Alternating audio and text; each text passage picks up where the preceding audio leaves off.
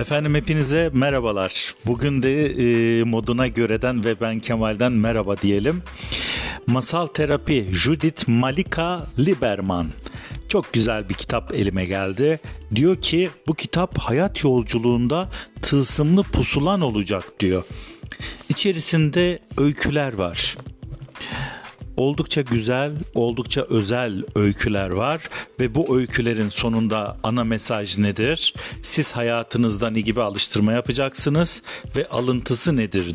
Bu kitap bu nedenle çok önemli. Mutlaka rafınızda durmalı diye düşünüyorum. Programın sonuna gelirken de e, yetiştirebilirsek biraz kıyametten, alametlerinden ve dinlerdeki bakış açısından da bahsedeceğim. E, hazırsanız başlayalım. Birinci bir öyküsüyle başlayacağız. Diğerlerini eğer hoşunuza giderse sizler alıp okursunuz bu masal terapi kitabını. Judith Malika Liberman'ın. Ben çok beğendim bu kitabı. Sizlerin beğeneceğine şüphem yok. Sikar kentinin dışında Şekavati denilen çorak bir bölgede bir aşram varmış ve burada öğretmenlik yapan gurunun hikayeleri Hindistan'ın dört bir tarafında anlatılır dururmuş. Derlermiş ki bilgisi sonsuzdur, şefkati okyanustan bile engindir. Dudaklarından da ruhu besleyen bir bal dökülür. Ama en önemlisi bu guru her bir öğrencisine özel bir hediye vermesiyle bilinirmiş.'' Öğrencilerini yıllarca dikkatle izleyen usta bir öğrencinin yeterli olgunluğa ulaştığını görünce onu odasına çağırır ve büyük bir gizlilikte seçilmiş bir mantrayı, bir sözü ona hediye edermiş. Ama bunun sadece bir söz olduğunu düşünmeyin. Hayır, daha çok fazlasıymış.'' Bu özel söz öğrencinin hayatta sahip olduğu en değerli varlık haline gelirmiş. Eğer bir öğrenci bu sözü her nefesinde tekrarlar ve her adımında tın ve her adımında tınlamasına, içine iyice işlemesine izin verirse, maddi ve manevi dünyanın bütün kapıları ona açılırmış.''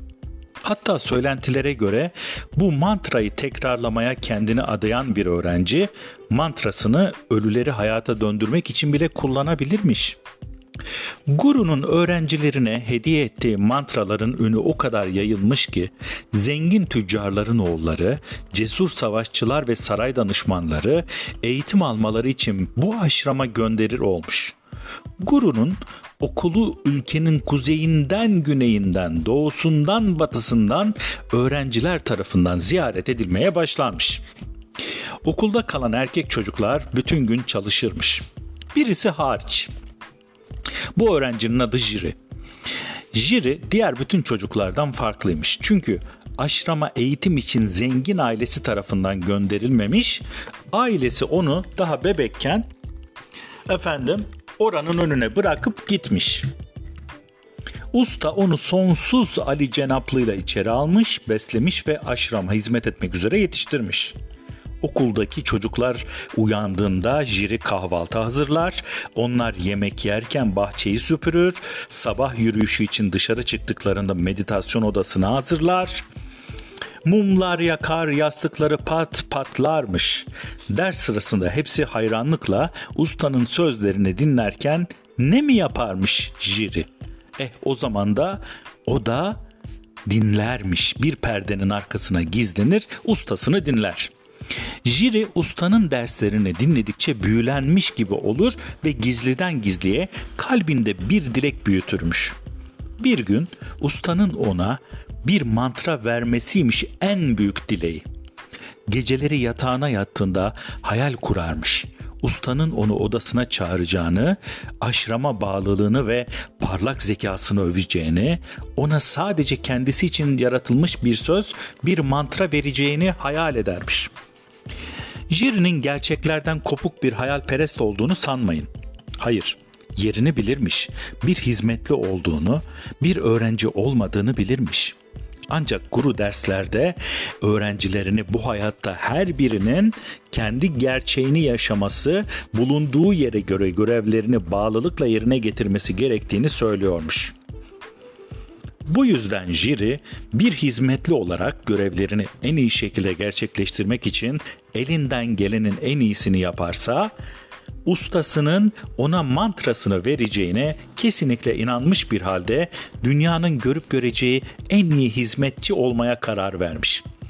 O günden sonra aşramda verilen en iyi kahvaltıları hazırlamış, bahçeyi o kadar iyi süpürüyormuş ki yerdeki çakıl taşları bile pırıl pırıl parlıyormuş.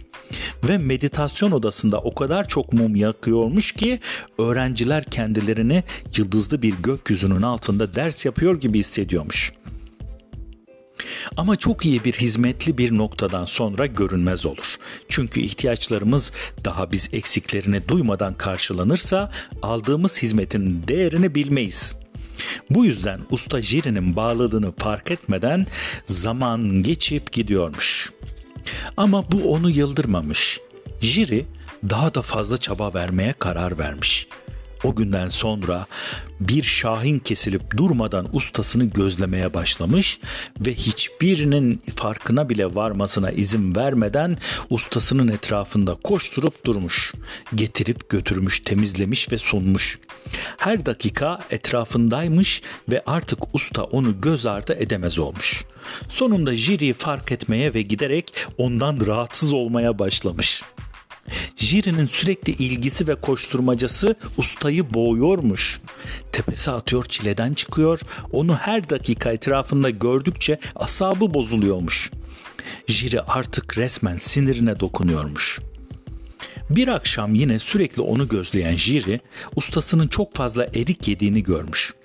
Ustanın eriğe hiç dayanamadığını, ne zaman erik olsa çok yediğini ve ne zaman çok erik yese e, çoğumuzun başına gelebileceği gibi bağırsaklarının bozulacağını biliyormuş. Jiri hemen bir plan yapmış. O gece ustanın kapısında uyuyacak, ustanın bağırsakları bozulup da gece yarısı ihtiyacı olursa ona hizmet etmek için orada olacakmış. Böylece usta nihayet Jiri'nin bağlılığını fark edecek ve şüphesiz onu uzun zamandır beklediği ve hak ettiği mantrayla ödüllendirecek diye bir hayal kuruyormuş. O gece usta Jiri'nin tahmin ettiği gibi birdenbire korkunç bir karın ağrısıyla uyanmış, yataktan sıçradığı gibi tuvalete doğru koşmaya başlamış. Ama yatak odasının kapısının açılmasıyla beraber güm eşikte yatan Jiri'ye takılmış. Titiz hizmetçisine kızgın bir şekilde yine sen diye bağırmış. Jiri'yi dizlerinin üzerinde gözlerinde mutluluk gözyaşlarıyla orada bırakarak tuvalete doğru koşmuş. İşte işte sonunda usta sonsuz bilgileriyle hizmetçisinin bağlılığını anladı. En alçak gönüllü öğrencisini fark etti ve onu mantrayla ödüllendirdi. Ne mantra ama. Ne güzel bir mantra. Yine sen. Jiriye ilahi gücün her yerdeki varlığını hatırlatacak bir mesaj. Jiri acaba ustasının tuvaletten dönmesini bekleyip ona teşekkür mü etsem diye düşünüp tereddütte kalmış. Teşekkür etmek için öğrencilerin uyanmasını mı beklesem diye düşünmüş. Hayır, yapması gerekeni biliyormuş. Cebinden çakısını çıkarıp bahçenin ortasındaki ağaca gitmiş. Kendine bir asa kesmiş ve güneşin doğmasını beklemeden yola koyulmuş. Şafağın ilk ışıklarını, günün ilk gölgelerini yine sen diyerek karşılamış. Yükselen güneşi, yol boyunca uzanan ağaçları yine sen diyerek selamlamış. Ayakkabısına giren çakıl taşlarına, saçını dağıtan rüzgara yine sen demiş. Yine sen ilahi güç, yine sen evrenin ışığı. Her nefesinde, her adımda bütün yaratılışa selam vermiş.'' yoluna çıkan insanların yüzlerini, saçını ıslatan yağmuru, her şeyi ama her şeyi selamlamış yine sen diyerek. Günler günleri, haftalar haftaları, aylar ayları kovalamış. Jiri ne yemiş ne de uyumuş, durmak, dinlenmek bilmeden yürümüş. Zaman geçtikçe teni yoldaki tozun rengini almış. Uzayan saçlarında kuşlar yuva yapmış. gözleri doğan güneşin ışığını yansıtmaya başlamış. Jiri sürekli bir fısıltıya, bir nefese dönüşmüş. Yine sen. Yolunun üzerinde her yerde seni görüyorum. Bir gün bir kasabadan geçiyormuş. Bu kasabada zengin bir tüccar varmış ve tüccarın kızı hastalıktan ölüm döşeğinde yatıyormuş. Seyyah bir dervişin kasabalarından geçtiğini duyan tüccar kızına dua etmesi için onu çağırtmış. Jiri kusura bakmamalarını söyleyerek ben bir bilge değilim. Özel bir bilgiye sahip değilim ama bilgeliği okyanuslar kadar engin ustam bana mantrayla hediye etti. İsterseniz bunu kızınızın başucunda tekrarlayabilirim demiş. Ama tüccarın evine vardıklarında kızın çoktan öldüğünü görmüşler. Jiri yine de kızın başucuna oturup yıllardır yaptığı gibi özüne kadar işlemiş olan sözleri tekrar etmeye başlamış. Acılı ailenin hıçkırıklarına karışan sözlerinin kulak okşayan melodisi bir ses bulutu kutsal bir titreşim perdesi yaratmış. Bir süre sonra birisi kızın parmaklarının oynadığını, göz kapaklarının kırpıştığını ve derken bembeyaz olmuş yanaklarına renk geldiğini fark etmişler. Bütün oda nefesini tutarak bir mucizeye tanık olmuş. Jiri'nin mantraya söyleyen kulak okşayıcı sesiyle kız yeniden hayata dönmüş. Kız tekrar nefes alıp vermeye başladığında tüccar Jiri'nin önünde diz çökmüş. Sen bana hayatımı verdin, ben sana ne verebilirim? Dile benden ne dilersen demiş. Şaşıran Jiri gevelemiş. Ben bir şey yapmadım, özel bir bilgiye sahip değilim. Ustam bana bu mantrayı verdi. Size yardım eden o. Bana vermek istediğiniz her neyse onun ustamın aşramına götürün. O gün kasabalılar müzisyenlerle, çiçeklerle, sığır sürüleriyle, ipek rulolarıyla ve daha pek çok değerli hediyeyle bir alay hazırlayıp aşrama doğru yola çıkmışlar.'' Bir alayın yaklaştığını gören usta pek şaşırmamış. Ne de olsa okuluna gelen onca öğrenci arasından birinin mutlaka bir gün mucize gerçekleştireceğini, insanların da ona teşekkür etmek isteyebileceğini tahmin ediyormuş. Bu yüzden kollarını açıp alçak gönüllü bir gülümsemeyle gelenleri kapıda karşılamış. Lütfen söyler misiniz? Benim birçok öğrencim oldu. Bunlardan hangisi size zor zamanınızda yardım etti diye sormuş. Cevap vermişler. Guru Jiri'nin adını duyduğunda bir dakika boyunca sessiz kalmış. Sonra cebinden çakısını çıkarıp bahçedeki ağaca gitmiş. Kendine bir asa kesmiş ve hiçbir şey söylemeden yollara düşmüş. Bir daha da onu gören kimse olmamış. Hikaye çok güzel. Bu hikayenin mesajı ne?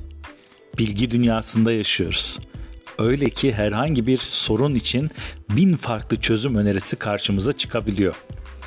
Bu hem bir ödül hem de bir ceza. Sonuçta dikkatimizin dağılması bizi kendimize yani kendimize adamaktan çok farklı bir şekilde alıkoyuyor. Bir öğretiden diğerine geçiyoruz. Hiçbirinde ancak zaman, sabır ve tekrarlarla oluşabilecek derinliği, zenginliği göremiyoruz. Bir düşünün. Kendinizi adayabileceğiniz bir şey bulmak nasıl bir şey olurdu? İster büyük ister küçük olsun bir şey bulun. Ona odaklanın. Vazgeçmeyin, zihninizi dağılmasına izin vermeyin. İşte o zaman bu konuda istikrar sağladığımızda gelen ödülleri alacaksınız. Ve ne yapın diyor biliyor musunuz? elinizde tutmuş olduğunuz bir kitap içinden kendinize bir mantra seçin diyor. Eylem planınız bu olsun diyor. Ve bu niyetle derin bir şekilde kendinizi bu hayata adayın ve bunu uzun süre tekrar edin diyor. Evet, Masal Terapi Judith Malika Liberman'ın çok güzel bir kitabı. Geri kalanını eğer bu masalı ya da bu hikayeyi beğendiyseniz mutlaka rafınıza koymalı, koymakla kalmamalı. Mutlaka okumalısınız. Benim sizlere sık sık söylediğim gibi. Şimdi gelelim bir diğer konuya. Biraz da araştırma yaptım. E, dinlerin kıyamet bakış açısı nedir diye. Filozoflarla başlayayım dedim. Çünkü çok fazla gelişim kitaplarına önem veriyoruz. Ancak filozofların böyle kaygıları yok çok ilginç. Sokrates bile ölürken şu an ne olacağını bilemiyorum diyor. Sürekli öğrenmeye hevesli olan e, birçok böyle bilgin görüyoruz. İnanılmaz bir şekilde kıyametle ilgili hiçbir şey geçmiyor onlarda. Ancak din yapısına bakarsak bu çok daha farklı bir şey. İslam inancına bakalım. İslam inancına göre kıyamet dünya ve insanlık tarihinin sonunun geldiği ve Allah'ın tüm varlıklara hesap gününe çekeceği bir zaman. Bu konsept Kur'an'da ve hadislerde ayrıntılı bir şekilde anlatılmış. Kıyamet günü bazı önemli olaylar gerçekleşir diyor. Diriliş ve hesap, ölüler dirilir, tüm insanlar Allah'ın huzuruna çıkar, amelleri değerlendirilir. Hesap ve kitap, kişinin iyi ve kötü davranışları kaydedilmiş olarak sunulur, iyilik yapanlar cennete, kötülük yapanlar cehenneme gitmeye hak kazanır. Mahşer, insanların hesaplanacakları bir alan olan e, hesaplarına kesinlikle orada bakılacak olan yer toplanma alanı. İsrar ve mizan kişilerin amelleri bir teraziye konur, adaletli bir şekilde tartılır. Sırat köprüsü kişiler cennete veya cehenneme gitmeden önce Sırat köprüsünden geçerler. İman ve amellerinin sağlamlığı bu başarılı geçişle e, mümkündür. Cennet ve cehennem iyi amel işleyenler cennete, kötü amel işleyenler cehenneme gider. Tabi bunların ayrıntıları var. Biz ayrıntılarına girmeden anlatacağız. Birbirlerine benziyor çünkü dinlerin. Yahudilikte kıyamet günü anlayışı benzer şekilde e, dünya ve insanlık tarihinin sonunu işaret eder. Yahudi geleneğinde kıyamet günü olarak bilinen Yom Hadin veya Yom Hadin Hagadol olarak bilinir ve büyük hesap günü anlamına gelir. Ancak burada karıştırılan şey acaba dünyanın mı yoksa tüm evrenin mi kıyameti? Yahudi inancına göre kıyamet gününde bazı olaylar gerçekleşiyor. Yine İslam inancına göre hesap günü, Mesih'in gelişi, dünyanın dönüşü, ölülerin dirilişi gibi inançlar var. Hristiyanlıkta biraz daha farklı İsa'nın dönüşünden bahsediliyor. İsa Mesih ikinci kez dünyaya gelir ve tüm insanların dirilişini başlatır. Tüm ölüler dirilir ve yeniden yaşama dönerler. Daha sonrasında tüm insanlar yaşamları boyunca yaptıkları işler ve davranışlarla yargılanır ve iyi işlerle e, yapanlar, kötü işler yapanlarla birbirinden ayrılır. Bir kısmı cennete, bir kısmı cehenneme gider. Tabi oralarda kalım süresi tartışılır tabi. Felsefede bakış açısı biraz daha farklı. Size az önce bahsettiğim gibi bu bakış açısıyla değil felsefede kesinlikle yaşadığımız yerde ya da kişinin kendisiyle ilgili diyor. Toplumsal politik kıyamet, çevresel kıyamet, teknolojik kıyamet. E, bunların ayrıntıları var tabi ve e, birçok kişinin artık dinen de bağdaştırmış olduğu acaba burası yaşadığımız yer cennet ve cehennem her ikisi de burası mı diye söyleniyor. İşte buna benzer şeylerde e, kıyamet kavramı olarak düşünülmekte. Çok ilginç. İtalyan şair Dante İlahi Komedya adlı eseri onun en ünlü etkili eseri. Dante'nin bir cehennem tasviri var ki dokuz çukurdan ibaret. Dokuz çukur ve her biri her biri ayrı çukurlar farklı günahlar için ayrı ayrı cezalandırmaların aldığı bir yapıya sahip. Cehennemin en altında şeytanın kendisinin bulunduğu bir alan, cehennemin en derin yeri olarak ayrıntılanmış. Dante'nin cehennemin tasviri ortaçağ Hristiyan teolojisi ve düşüncesiyle uyumlu bir şekilde tasvir edilmiş tabi. İlahi komedyada bunu e, okuyabilirsiniz. Yine bu tasvirleri yapan e, 1450-1516 Hieronymus Bosch Michelangelo, Salvador Dali, John Martin, e, Edward Hopper gibi e, Amerikalı ressamlar buna benzer eserleri e, ne yapıyorlar? Var olarak sunuyorlar insanlara o dönemler. Şimdi varoluşçulara da baktığımız zaman olay biraz daha farklı. Varoluşçuluk insanın varoluşunun anlamını ve değerini sorgulayan bir felsefi akım. Varoluşçuluğa göre insanın özgür iradesi ve seçimleriyle kendi anlamını, değerini yaratır. Cehennem kavramı biraz farklı dediğim gibi daha çok içsel bir durumu ifade eder. İnsan özgür iradesi sayesinde kendi yaşamını şekillendiren bazen suçluluk, yalnızlık, anlamsızlık veya anlam arayışları gibi içsel çatışmalarla düşebilir. Bu tür içsel sıkıntılar varoluşçu yazarlar tarafından cehennem olarak tasvir ediliyor. Yani özetle varoluşçulukta cehennem kavramı daha çok insanın içsel dünyasını e, e, anlatıyor. Evet kısaca bundan da bahsettik.